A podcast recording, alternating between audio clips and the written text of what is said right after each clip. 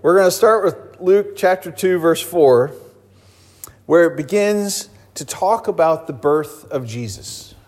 And it says Joseph also went up from Galilee, from the town of Nazareth, to Judea, to the city of David, which is called Bethlehem, because he was of the house and lineage of David, to be registered with Mary, his betrothed, who was with a child. So the thing that always messed me up was I'd have all these maps in the back of my Bible, and I knew and I could find where Galilee was and uh, Nazareth, and I could find where Bethlehem was, and Bethlehem was south of Nazareth. But the Bible said they went up. And you don't go up south, right? Seriously, like in high school, before I was really following the Lord, even, this was a question for me. Well, here's the deal Bethlehem is on a mountain, Nazareth is in plains by the Sea of Galilee. So it's sea level, right? So it's low. So if you're going from uh, Galilee, Nazareth in Galilee, to Bethlehem, you are going up, up, up, up, up. You're going up almost 3,000 feet elevation. So they didn't have Google Maps. Not everybody had a, they didn't all have a, a, compass in their pocket or on the dashboard of their car. So when you went to Bethlehem, you went up to Bethlehem because it was up there, right? All right, so we're going to ask some questions today. This is what happened. This is how Joseph, he takes Mary. They are pledged to be wed to one another, but they aren't married yet. But he is he is sort of already the caregiver of her and here she is, she's pregnant, she's about to have a baby, and that would be scandalous. That would be um, not, not looked upon as a good thing because they're not married yet and, and that whole business, but he's still taking care of her and he is still looking out for her. And, um, and he still intends to marry her, which is all really awesome. And so they go to Bethlehem because they're doing a census thing and they, you got to be at your parents' family. And Joseph was in the line of David, and Mary was in the line of David. And that is super important because the Messiah had to be in the line of David. And to prove that, we're going to go back to 2 Samuel chapter 7. I'm telling you, we're going all over the place today. So 2 Samuel chapter 7, God is telling King David King David is at the end of his life and he's, you know, kind of wondering, did I do good as a king? Did I do a good job? How have I reigned? And God says to King David, When your days are fulfilled and you lie down with your fathers, I will raise up your offspring after you, who shall come from your body, and I will establish his kingdom. So you might read this and you think, oh, this is Solomon, right? The child of David. God's going to do all this stuff. And some of this stuff fits. And then all of a sudden, well, hold on.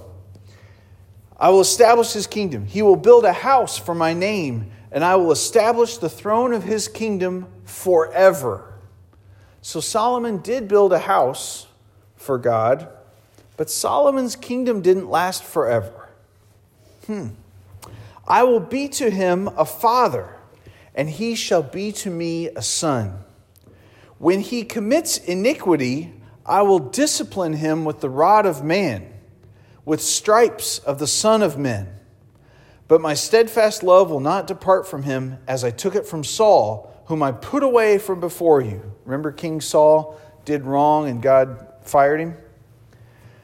Your house and your kingdom shall be made sure forever before me, and your throne shall be established forever. So, whenever there's a prophecy that happens, whenever God speaks through a prophet, the prophet talks, and it has something to do with this time right now, what you need to hear right this minute. But it also has something to do with Jesus. And so when he says, I'm going to put one of your descendants on a throne, and his kingdom will last forever. I will be to him a father, and he'll be like a son to me. Well, that's Jesus, right? He talked about his father in heaven.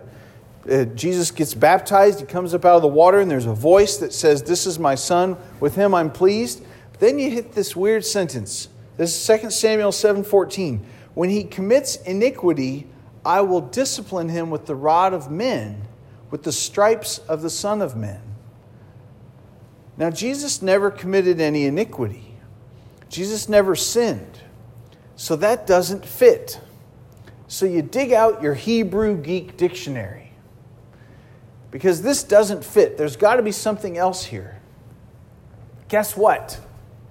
There's that Hebrew word, there's two other places where they translate that. It's, it shows up 17 times in the Old Testament, and it means bent down, or it means curved and twisted, or it means to sin.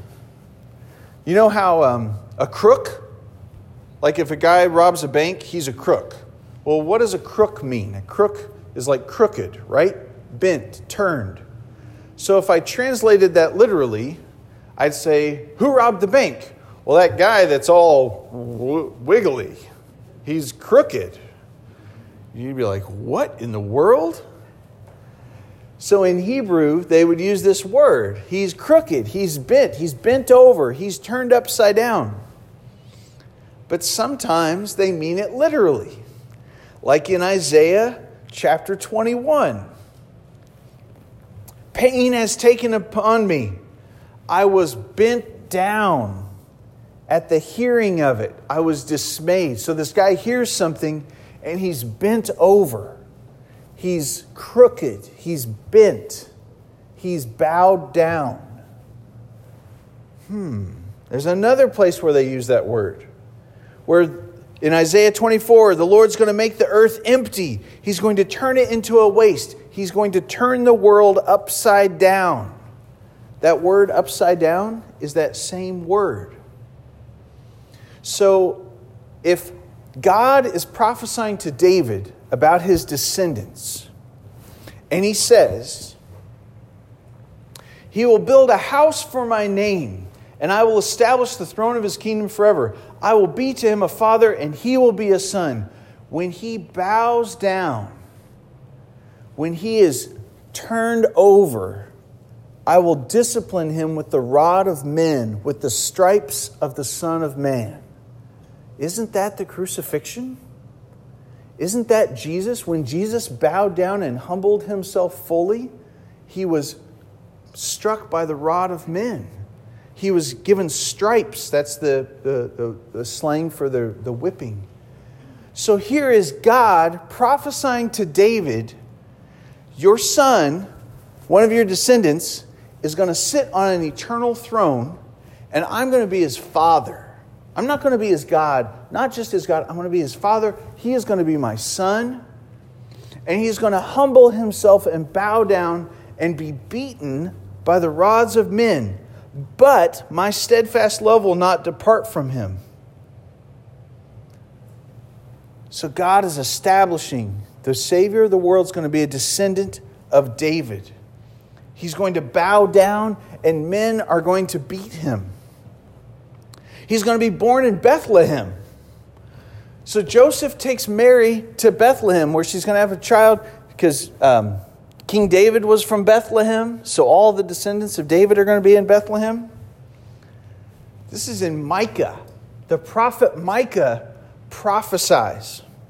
And um, at the time that Micah is prophesying, the Assyrian army is about to destroy all of them.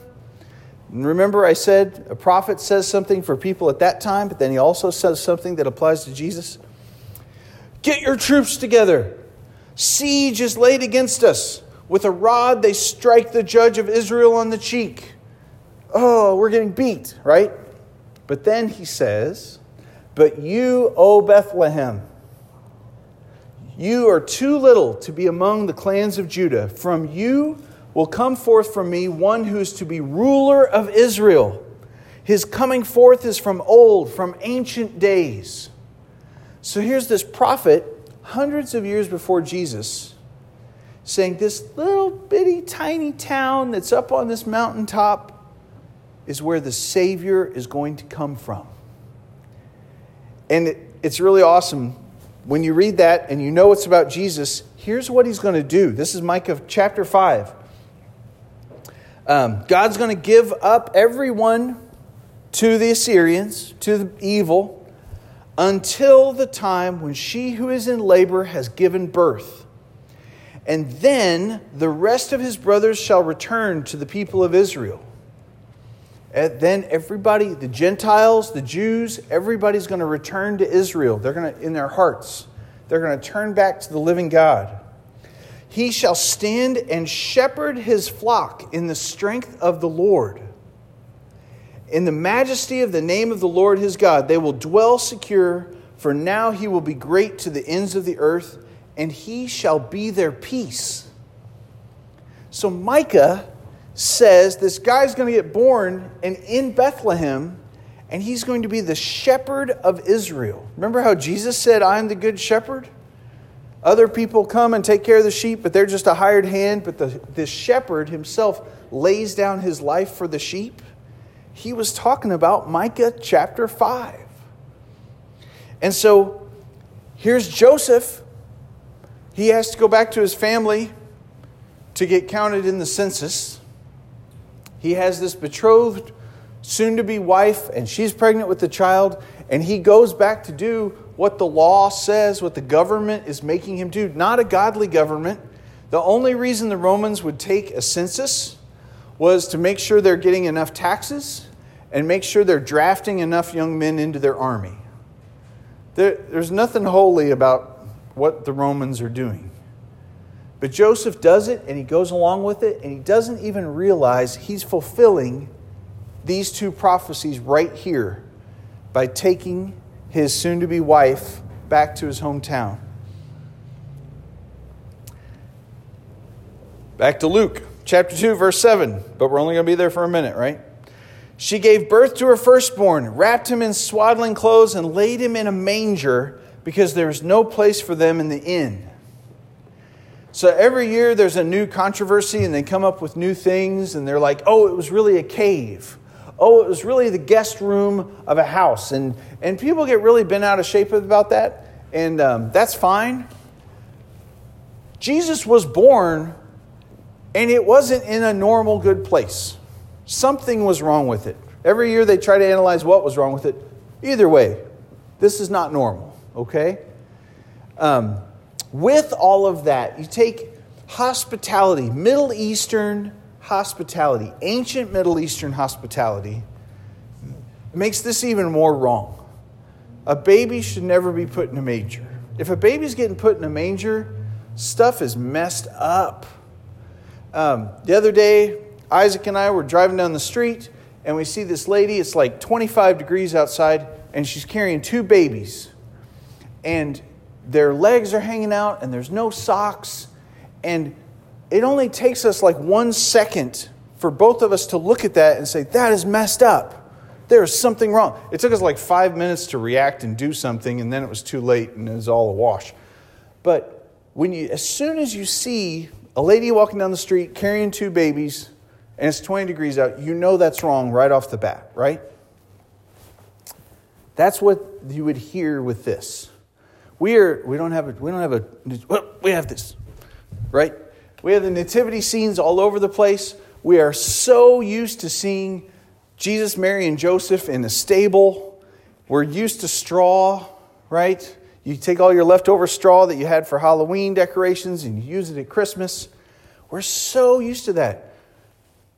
This was not, nobody should be used to that, right? We should not be comfortable with that. Something is messed up. If this poor girl is having a baby and all they can do with it is put it in a manger. Um, it just shows the broken state of this whole, this whole thing. But it shows the brilliance of God. Because just imagine, uh, you can go there today, you can go to the Basilica of the Nativity. And it is this big, awesome, humongous cathedral with all kinds of excavations and all kinds of whatnots and statues. And they say, This is where Jesus was born. And it was built in like uh, the, the eight or nine hundreds.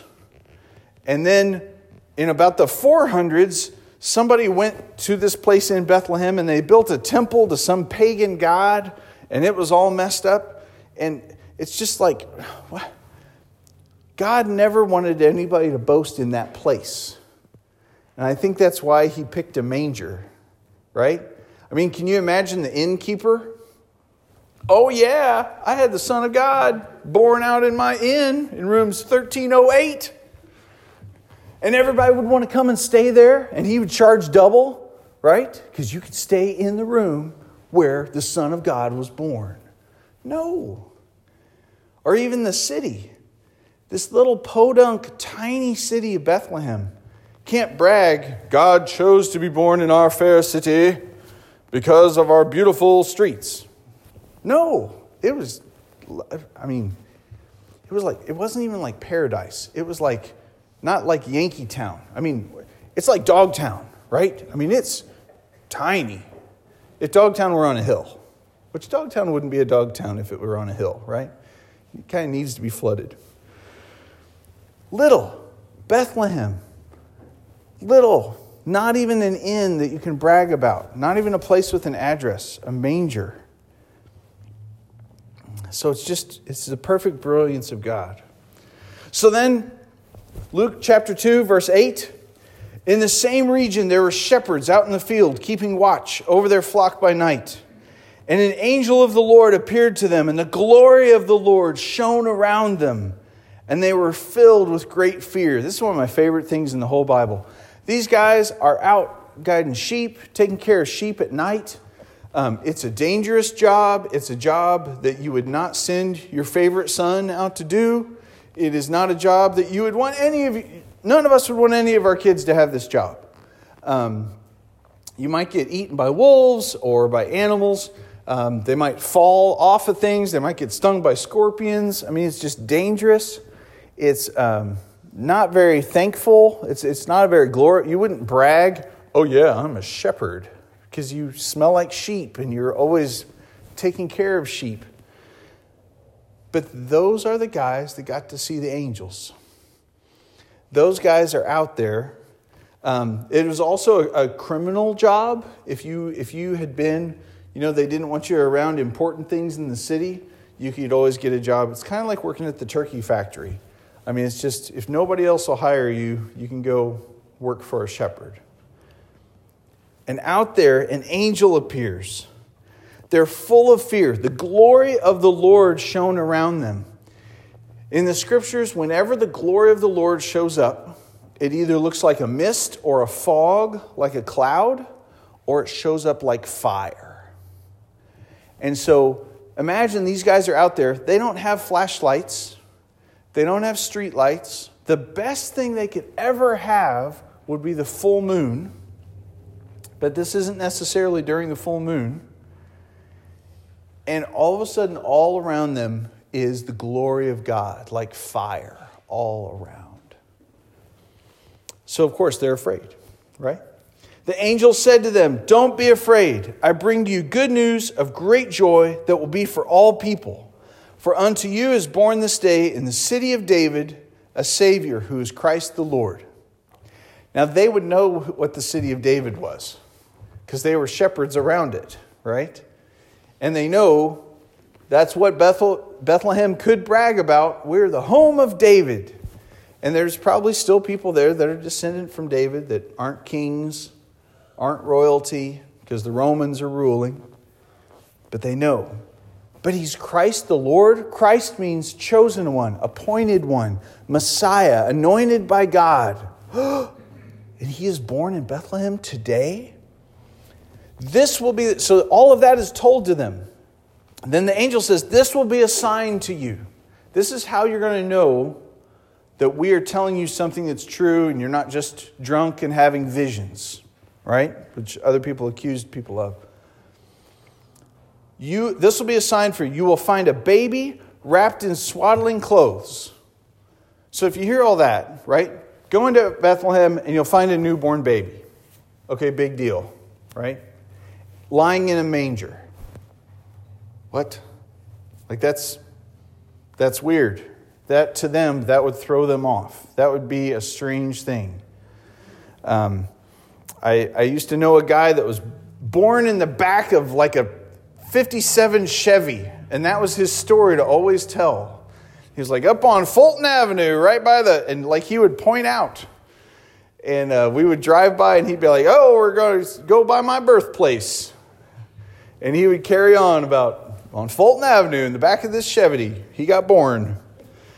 And um, that's weird, right? And so the angel says, Go, you're going to find this newborn baby, and it's going to be lying in a manger. What? A manger? And suddenly there was with the angel a multitude of the heavenly host praising God and saying, Glory to God in the highest, and on earth peace among those with whom he is pleased. There's a Bible teacher named Chuck Missler and he says every time you hear the phrase heavenly host, you should hear armor rattling. Because that phrase, heavenly host, means army. That is, that is an army word, that is a, a war word. So suddenly, all around them, there's a multitude of the heavenly army. And they're all, I mean, these guys are out in the wilderness they aren't in the woods. There's no trees to hide behind. There might be rocks to hide under if you could pick it up, but it's too heavy. And everything is full of angels, and they're all shouting Glory to God in the highest, and on earth, peace among those with whom He is pleased. Course, they're afraid, they're excited. They're also kind of next level excited because there's something else that they might know about. So if these guys were good Jewish kids, which they probably weren't, but they were a little bit, right? Um, who in here has never heard of Star Wars? Right? You've never heard of Star Wars? You've heard something about whether you've seen it or not, you've heard about it, right? Okay, okay, let's try. What I mentioned Miracle on 34th Street. Has anybody never heard of Miracle on 34th? Okay, so, those are things that, that, whether we're interested in them or not, they're in our culture, right? Whether we like it or not. So, the, these guys didn't have TV, and just about everybody in Israel grew up hearing all these great stories of the Old Testament. And you know how you hear different stories and different ones stick out and you remember details? or you remember things? Well, there's one about angels in the Old Testament, and I can't help but wonder if all these shepherds were scared because they thought about this same thing. So we're going to go back to 2 Kings chapter 6. And um, so, Bible trivia wise, 1st and 2nd Samuel, 1st and 2nd Kings. 1st and 2nd Samuel is all about Samuel, right? And how he gets something started. And the things that he gets started is the kingdom, which is then described in 1st and 2nd Kings. So that's how you can remember those all go together in the Bible. Um, in 1st and 2nd Kings, you have Elijah and Elisha. And you remember which one of those goes first and second? Because they're in alphabetical order. So Elijah with the J comes before Elisha with the shish. Okay? So if it's Second Kings, you know right off the bat this is going to be something about Elisha, probably, maybe. So, Second Kings chapter 6, verse 8. Once, when the king of Syria was warring against Israel, he took counsel in his servants, and he said, I'm going to go to this camp. Here's where we're going to go, such and such a place. But the man of God, this is Elisha, sent word to the king of Israel. And he said, Beware, king, don't go by this place, because that's where the Syrians are going. And the king of Israel sent to the place about which the man of God told him, and thus he used to warn him so that he saved himself there more than once or twice. So Elisha is like a spy and he tells the king of Israel, Oh, here's what Syria is about to do. And the king of Syria is like, Who is telling the king of Israel about all of this? He's foiling all of our plans. And he's mad.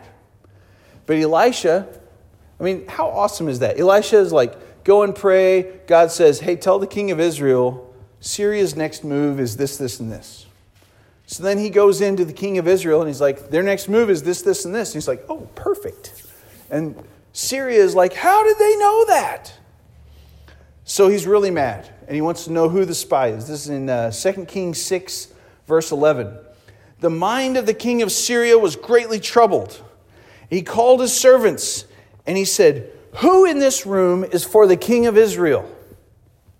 Who in this room is a spy? One of his servants says, None of us, my lord.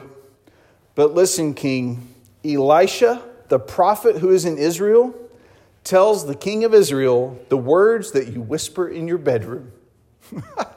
I love that phrase. O king, none of us is a spy, but Israel has a prophet that knows what you whisper in your bedroom. Oh. So, what's the king of Syria going to do? We got to kill Elijah or Elisha, right? Go and see where he is, that I may send and seize him. They say, He's in Dothan. So he goes there, sends horses, chariots, a giant army to stop Elisha, to capture him. They go by night, they surround the whole city. This is all just for Elisha. Super spy, right? He's there, this whole army, uh, chariots. So, whenever you hear about chariots, not everybody had chariots. Israel didn't have chariots. Chariots were like tanks. Uh, ch- chariots were like aircraft carriers. I mean, they were, they were military army machines, and they were strong and they were hard to build, they were expensive.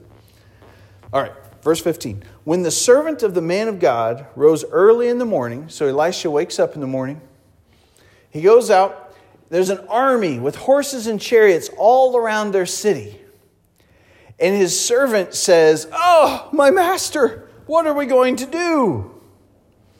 Elisha says, Don't be afraid, for those that are with us are more than those that are with them. Then Elisha prayed, and he said, Oh Lord, please open his eyes so he can see. Open my servant's eyes. So the Lord opened the eyes of the young man, and he saw, and he looked, and the mountain was full of horses and chariots of fire all around Elisha. So Elisha knows that he's safe.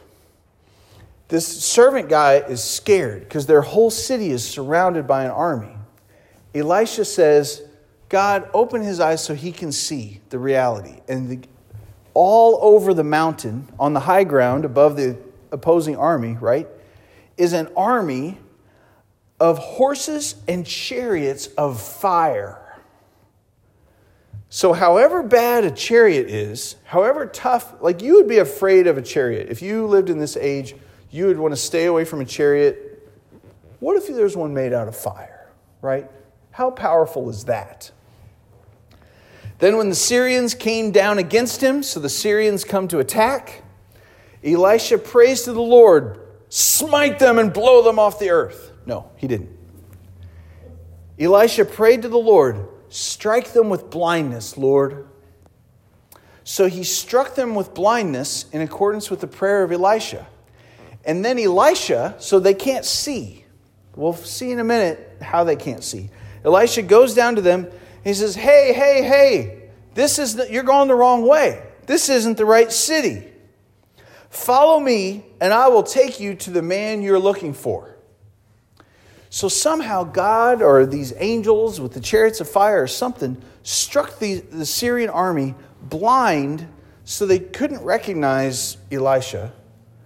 And they could still move, they could still function, but they just they were somehow blinded to what reality was. Does that make sense? Elisha isn't afraid because he's got a bigger army around him than this army of Syria. And so he marches right in front of them and he leads the Syrian army away from his city. Guess where he leads them? Right in front of the Israeli army. Just marches them right up into through Samaria, right into Israel. As soon as they entered Samaria, said, O Lord, open the eyes of this army so they can see.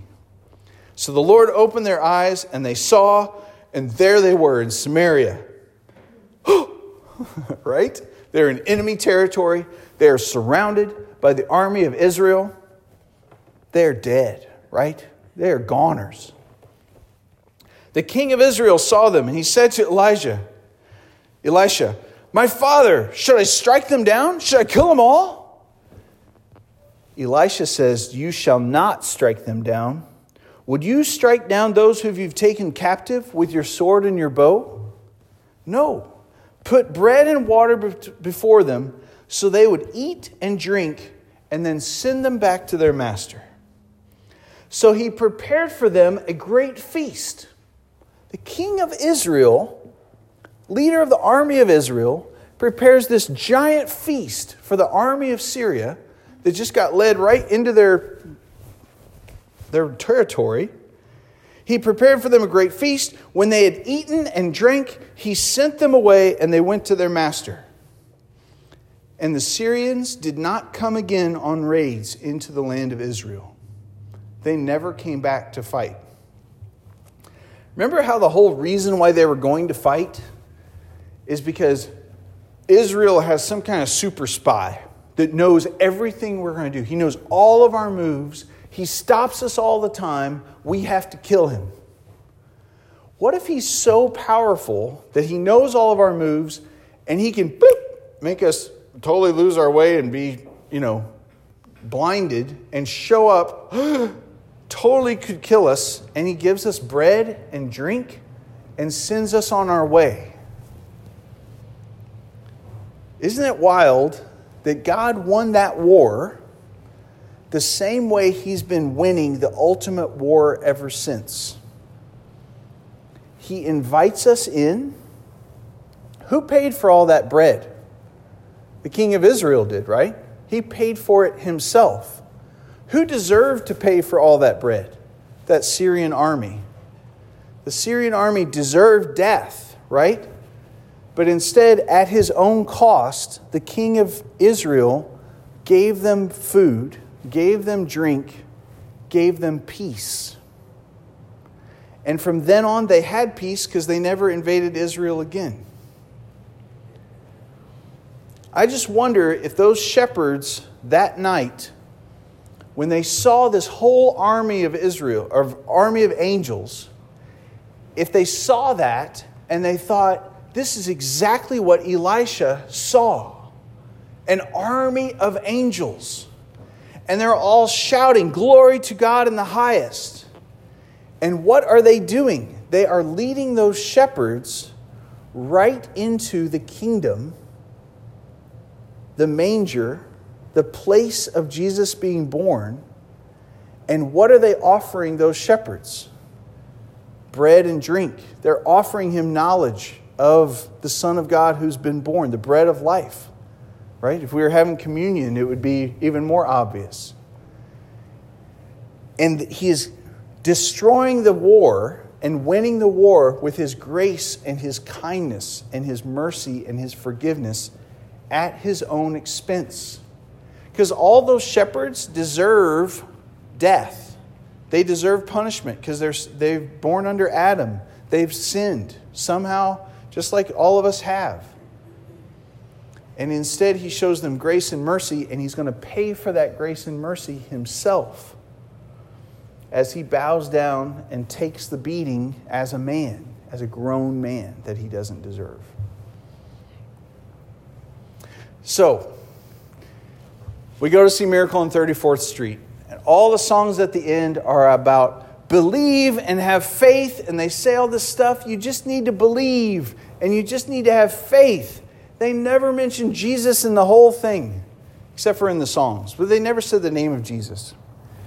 And, um, and I loved it, and it was a great show, and I try not to think too hard about it. But gosh, don't just believe, believe in Jesus. Belief in Jesus is Jesus is the point, and he is the he is the real man. See, God knew that we could not follow a concept. We could not follow this ethereal, unknown kindness. You just need to be friendly. We can't follow joy. If I try to be joyful, it lasts like 20 minutes, depending on how much I've had to eat, how much coffee I've had. I can't follow joy. I can't follow faith. I can't follow belief. I need a person to follow. I need a man. I need a being, right? And how much better, you know, even following God, or like this one, God, as long as he's this concept, he might be real and he might be holy and he might be awesome, but I can't follow him because I don't know how to be a God.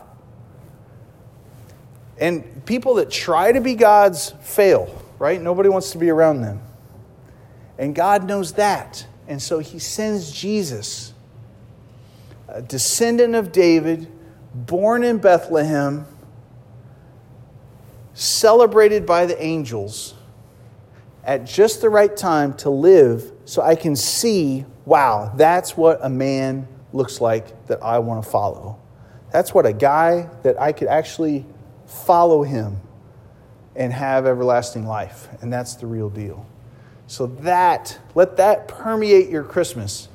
And um, there's a whole bunch of other stories you can dig up. If you got a good study Bible, read Luke 1 and 2 and follow all those cross references. There's something like 400 prophecies that were fulfilled at Jesus' life. And I just covered three of them that were fulfilled at his birth. So you can go find the other 397 on your own this week. There'll be a quiz. And um, and make this your fabulous Christmas conversation because it's worth it. It's interesting, and and it's all it all really happened. So let's pray. Lord, thank you so much for the profound reality of Christmas. That through an evil government, through a, a poor young girl, through a guy named Joseph that was just trying to be righteous and to follow your law. Through all of that, through uh, criminal shepherds out in the hills, out in the wilderness, all of a sudden you came and you were born and you lived a real life. And we praise you, Lord. We praise you for your mercy. We praise you for paying the price for us that none of us could ever pay. We praise you for your grace and mercy that you still reach out and that you still bring us in to your family and into your life. We love you, Jesus. Amen. All right.